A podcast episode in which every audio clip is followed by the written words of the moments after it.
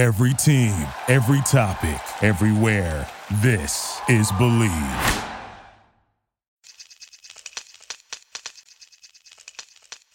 Hi, this is Stu Hodem with Believe in the Media Guide on the Believe Podcast Network. Do you believe? On Wednesday, March 23rd at 6 p.m. Eastern, FS1's NASCAR Race Hub will present Boundless, Betty Skelton. Known as the First Lady of Firsts, Skelton raced and flew from NASCAR to NASA, making her first solo flight at the age of 12. She began her professional aerobatic career at a 1946 airshow with the then new and now famous Blue Angels U.S. Navy exhibition team. In 1948, she won the first of three consecutive international female aerobatic championships, and her bright red and white plane, Little Stinker, is part of the Smithsonian Institution's National Air and Space Museum collection. Retiring from her aerobatic career, Skelton flew charter flights out of Raleigh, North Carolina, where she met NASCAR founder Bill France Sr., who encouraged her to drive Daytona Beach during Speed Week. Later, for a Look magazine article, she aced astronaut tests taken by the Mercury 7, who called her number 8. With that brief background, let's listen to a preview of Boundless, Betty Skelton. She was a star. She had it all. She was a daredevil. She was definitely a motorhead and a speed freak. Earned the nickname the fastest woman on Earth. NASCAR's growth spurt in the 50s was fueled by its fans' passion for speed and dreams of sports cars. Speed Weeks was the big stage to prove you were the best automobile. Among the male drivers, there was a female that was fearless in her quest for speed. Her name was Betty Skelton, a three-time aerobatic champion before she raced on the beach. When Betty grabbed the wheel, NASCAR would change forever. I had a charter flight to fly three famous race drivers for Bill France Sr., who then was just getting NASCAR started. He said, "How would you like to come down to Daytona for Speed Week?" And I said, "Well, what is Speed Week?"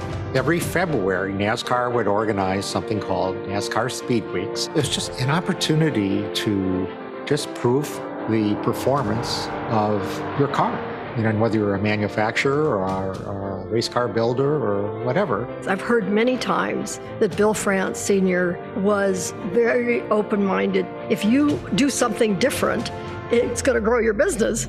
He explained to me what NASCAR was doing with speeds in Daytona, and I said, "Well, sure, I'd love to come, but I'd have to have a sponsor." 6 months later, he called and said, "I have your sponsor."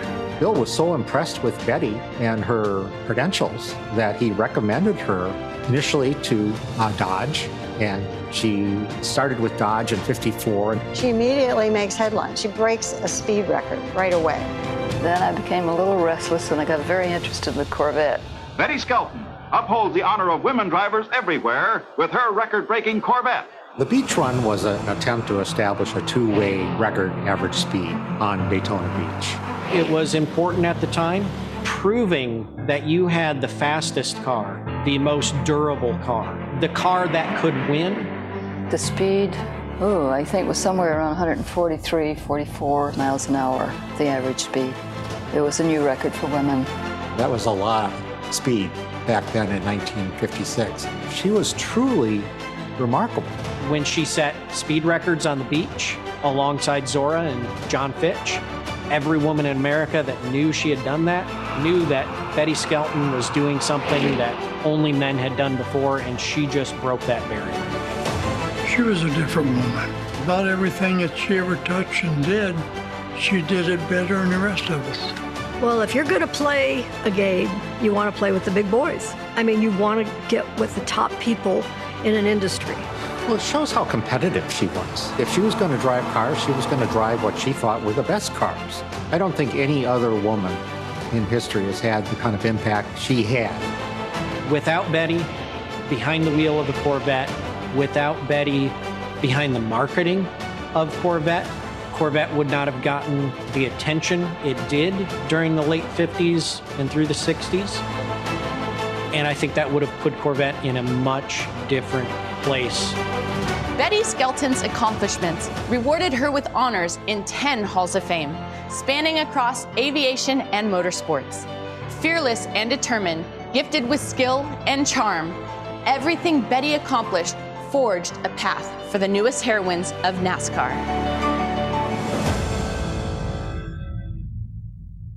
Appropriately, the First Lady of Firsts is the inaugural episode of a series entitled Left Behind, telling the stories of trailblazing women in motorsports. During a special virtual event as part of Women Shifting Gears driven by Hemmings, Cindy Sisson, the CEO of GS Events, and Pam Miller, 8-time Emmy Award-winning producer for Fox and CBS Sports, describe how they shared a lunch at a Charlotte-area restaurant and came up with the concept for the series, landing on Skelton to start. Pam and I had been friends for about 30 years in the industry, and as she said earlier today, with COVID, you know, you wanted to reconnect and find meaningful relationships. So one day I said, hey, Pam, let's have lunch. And we went to 131 Main. We've been there about 1,000 times since on this project. And the first thing she said to me, I'll just remember this, she sat down in the chair and she goes, I know, Cindy, you're focused on women in automotive, but Mike Joy and I want to do a feature on Joan Cuneo Newton. When I said, well, that's funny because I want to do a feature on Aloha Wanderwell. And Aloha, you know, is the first woman. She's the Amelia Earhart of the automotive space. She, at age 16, drove around the world in a Ford. And so we just started riffing with each other on, let's start this series. We call it Left Behind. And over Christmas, I think it was. Yeah, I just started diving in. Yeah, we started reading all their books, and we'd be texting, oh, what about this, what about this, what about this? And then it became, all of a sudden, it connected, like, I found the lady with the gold Corvette. And I thought, I've seen this picture, but I didn't know much about her, like everybody else. And, you know, I think it motivated us. I think that reconnection motivated us to just search for women that we found interesting, that we knew that the world needed to know about. Sisson and Miller brought Skelton's story to Lindsay Mandia, Fox Sports Vice President of Production. Mandia and Miller discuss working together and how Skelton paved the way for them and others. Pam and I obviously worked together at Fox Sports, and she told me, she said, I have to introduce you to my friend Cindy. I have to tell you about this woman, Betty. And so we went to lunch, again, 131 Main, lots of lunches at 131 Main. And they start telling me about Betty, and I just think, my gosh, people need to know her story. Man, woman, it doesn't matter. This is incredible, right? And we, NASCAR is a huge part of Fox, and so much of Betty's story is about NASCAR and what she accomplished in that space. And so for me, it was a no-brainer from that aspect of just editorially, it makes sense for us. But then obviously, to be able to tell a story that celebrates a woman and what she's accomplished, I feel like that is a passion of mine and so important to me. And so it was a no-brainer. It made sense. So then it was, okay, let's figure out how we do this. We don't necessarily have Peter to pay for it. And so we did, and it's been this awesome journey we're on. It's kind of crazy to think that this thing is airing here in I know. A week. I feel like I'll lose an appendage. Like, Betty's been so part. And plus, we've had so much fun brainstorming creatively, finding nuggets of her story to tell. We call each other up and go, oh my God, I found this. Or I'll send Lindsay a picture in the middle of the night. Like, hey, let's look at this. And every day it was really cool. Pam would find, like, I feel like she ordered and dug up so many different magazines. And I remember one lunch, she brought these magazines, and I'm like, oh, I don't even know if I should have food. Like, I'm going to spill something on this. And it was, but they were, it was incredible to go through and see. Also very revealing. I think for me, you forget that this wasn't that. It was, but it wasn't that long ago, right? We're talking about 40s, 50s, 60s. And when you read those articles, the very first thing they do is describe a woman's appearance, right? Sure. The words and language used to talk about women. And I'm sitting here and I'll look at the front and I'll see, like, wow, that was like 56. That was, and it's kind of shocking. And I think for me, it's a good reminder that this wasn't that long ago. You need to realize the women that came before you, whether it's in sports or in the TV space or just in general, to ensure that we all have the rights and doors are open the way they are.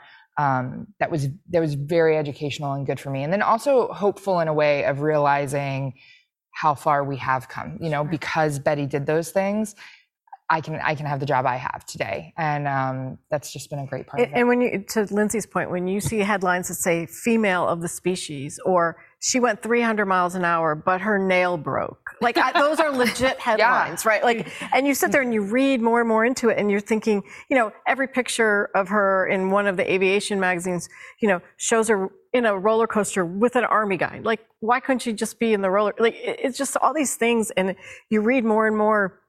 Everything had a caveat to it. Mm-hmm. But then you realize, to Lindsay's point, when you read the articles, how far she was pushing the limits, right? She was constantly making the bar go up, and she was taking that inch where she, you know, like might not have gone. Like, she never hesitated to dive through a door to get to the next thing. She knew she wasn't necessarily going to get the equal chance with the men, but she was going to push it as far as she could. Born in 1926, Skelton passed away at age 85 in 2011, and Miller and Mandia dug through decades worth of photos, film, magazines, and more to tell this story. We dug really deep. I mean, we found some things that people haven't seen in 70 years that are in this film. I mean, we called people that we've known through the years, all three of us, that, you know, just a great example was her Bonneville run. She goes, you know, she sets this, she becomes the fastest woman on earth. She runs 300 miles an hour. And nobody knows if there's a picture of it. Well, I say to Cindy, you know, there's gotta be film. Firestone has to have film. By talking to different people, you kind of get to a place, and then we, all of a sudden, this cache of film shows up. Thank God, Lisa Boggs. Yeah. And then I call Lindsay and I go, oh my God, you gotta see this film. And I'm saying, Cindy, oh my God, I like it. And you just, it's crazy. I think that's because I think what they're really after here are the stories that haven't been told, that need to be told. And so that right there on its face presents the challenge, right? If this information was easily accessible, then this would have already been done. And so I think that is the most difficult thing, is digging the story up in a way that you're not regurgitating what somebody else already did. You really are finding the facts and information. And I think that's what makes it most fun too, is the search for that nugget, that gem, that you know that, you know, it's like nobody's seen it, you know. When these three executive producers needed help finding material, another pioneering driver, who was the first woman to earn Indy 500 Rookie of the Year honors, helped, as Women Shifting Gears podcast host and Fox Sports reporter Amanda Busick found out from Sisson. You know, she reminds me a lot of Lynn St. James. You know, when you bring up Lynn's name, the industry just Googles all over her, because they did it the same way. They didn't go in brashly and you owe me this, and I'm a woman, so I deserve this. And that's why I think Lynn is winning all kinds of awards right now, from, you know, being inducted into the Automotive Hall of Fame, and the list goes on. They are just, I told Lynn so many times, you remind me so much of Betty. And I know Lynn has a major role in this, so that means a lot. I was going to say, we heard Lynn's voice on the opening video at the top of the show. What was her contribution? How important was that for you, Cindy? Well, as you all know, she's my best friend, so very important. And good old Pam, she, you know, my role was more digging. Pam had to come up with an idea and say, Cindy, go find this. So I called Lynn one day and said, do you have any pictures or a story or video? And, you know, a little scratching of the head, and within 48 hours, we not only had pictures and videos and storytelling, because Lynn inducted her into the Motorsports Hall of Fame. So it's become a very important piece to the overall story. Miller explains how Skelton made her way in motorsports. Then Mandia, Sisson, and Miller segue into Skelton's time testing alongside astronauts. She loved speed. She was inspired by a will to see how far she could push the envelope. I think she just had a destiny to accomplish these things. I mean, I think she just loved the challenge. There was nothing, like, if she couldn't do it, she would go invent it. So, like, if they said you can't race against the guys, well, then I'm going to go and create a rally. She invented the 24-hour endurance runs that you see those old films of. She came up with that. Everything that she did. Like in the film, Paul Goldsmith says, better than the guys. And the guys at that era really respected her for that. But I love her relentlessness, that the fact that they might say, no, you can't go through this door. Okay, well, if I can't go through that door, I'm going to invent something that I can go through this door, and then I'm going to get to this other point beyond, you know, what people thought I could do. You know, and they made it difficult for her. I think we were talking about that earlier too. You know, like in IndyCar, she's the first woman to drive an IndyCar, but she can't race at the speedway or drive it at the speedway, because she had to run so many sprint car races and so many dirt races, and she had to do so many hours in the car, and she didn't have time. She was flying. She was doing testing for Dodge. There was other things. Plus, it was like that wasn't accessible to her to get rides, that many rides. You know, they just made it difficult. Or even just a NASCAR. She could do, you know, she could be a part of Speed Week and be down on the beach and do that. But she was not allowed to be on the oval because women weren't allowed to be on the oval. And again, I think for me, being someone who has grown up in a time where you're not, you want equality, but it's not that blatant, well, women are not allowed to do this. Maybe it's like a perceived tendency, but that was a time and an era where it was women cannot do this. Not like, oh, women traditionally don't do it. You're not allowed to do it. I mean, it's just... Well, I'd like to add, I think the word that resonates with me is she had no fear. And Lindsay, to echo too, we haven't really talked about her stint in NASA. I mean, in 1960, Wally Schraz calls her up and says, hey, you need to come train with Mercury 7 and Alan Shepard and on and on and on. And she about beat the pants off the rest of the men, but because she didn't have the fighter pilot pedigree, if you will, she had plenty of airtime. Probably more airtime than most of those guys, but she didn't get to go up into when it was still heavens. A door that was closed, right? Yes, it was. Can women's body? You know, you read these articles. Can women's bodies withstand what a man's body can withstand? Yeah. You know, and like, are they physically fit to go to space? Those are the kind of things that were being discussed. G-forces, yeah, which is just, I mean, it's crazy. We're really talking about like women being viewed. As inferior, which I mean, it's and she just, like Pam said, had this quiet way of, she wasn't yelling and screaming and banging on doors, but she found a way to create other avenues and do things that made that changed the culture, changed the mentality. And she knew she wasn't going to space. I mean, she knew it when she took the test. But you know, when you listen to Wally Funk tell the stories too, the guys were always whining about the tests. Like, they were kind of mad that they had to sit there all day. I mean, she showed up, they didn't even have clothes for her to wear to do the test, or shoes. She did the test in her high heels, in baggy men's pajamas. She was like 98 pounds, 5 foot tall, and she's in these giant clothes, and they don't even know how to dress her to do the test, yet she passes them better than the men did. And, you know, obviously could have earned a spot to go to space, but... not to be. Mandia describes the new challenge she and the NASCAR Race Hub team face with this project. This was a different and unique project. I think that we were talking to our PR team today. I think it's the first documentary that Race Hub has produced themselves internally. Usually we partner with companies.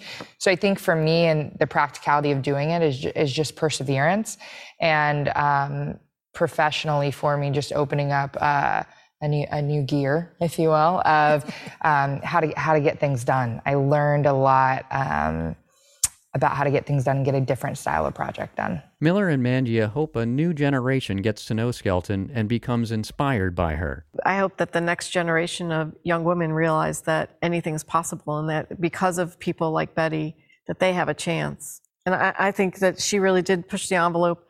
And also, you know, NASCAR's Bill France Sr., I mean, Lynn says it, and you saw it in the clip, I mean, very open-minded. So you know, they should feel that they have a chance to walk through that door and accomplish what they want to do in the car.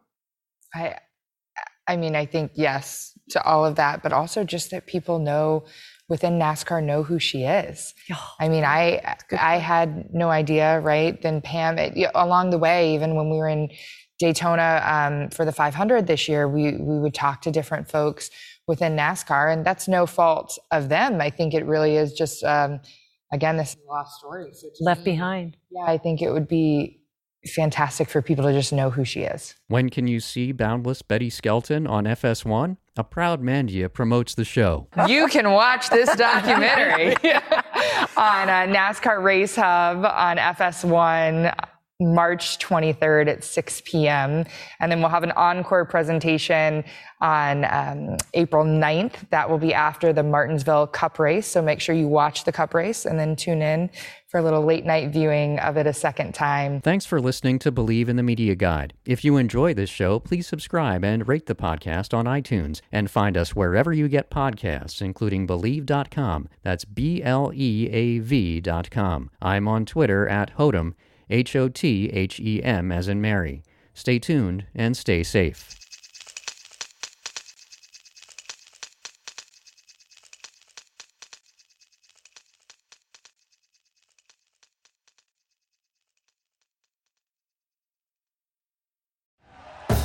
Thank you for listening to Believe. You can show support to your host by subscribing to the show and giving us a 5-star rating on your preferred platform. Check us out at Believe.com and search for BLEAV on YouTube.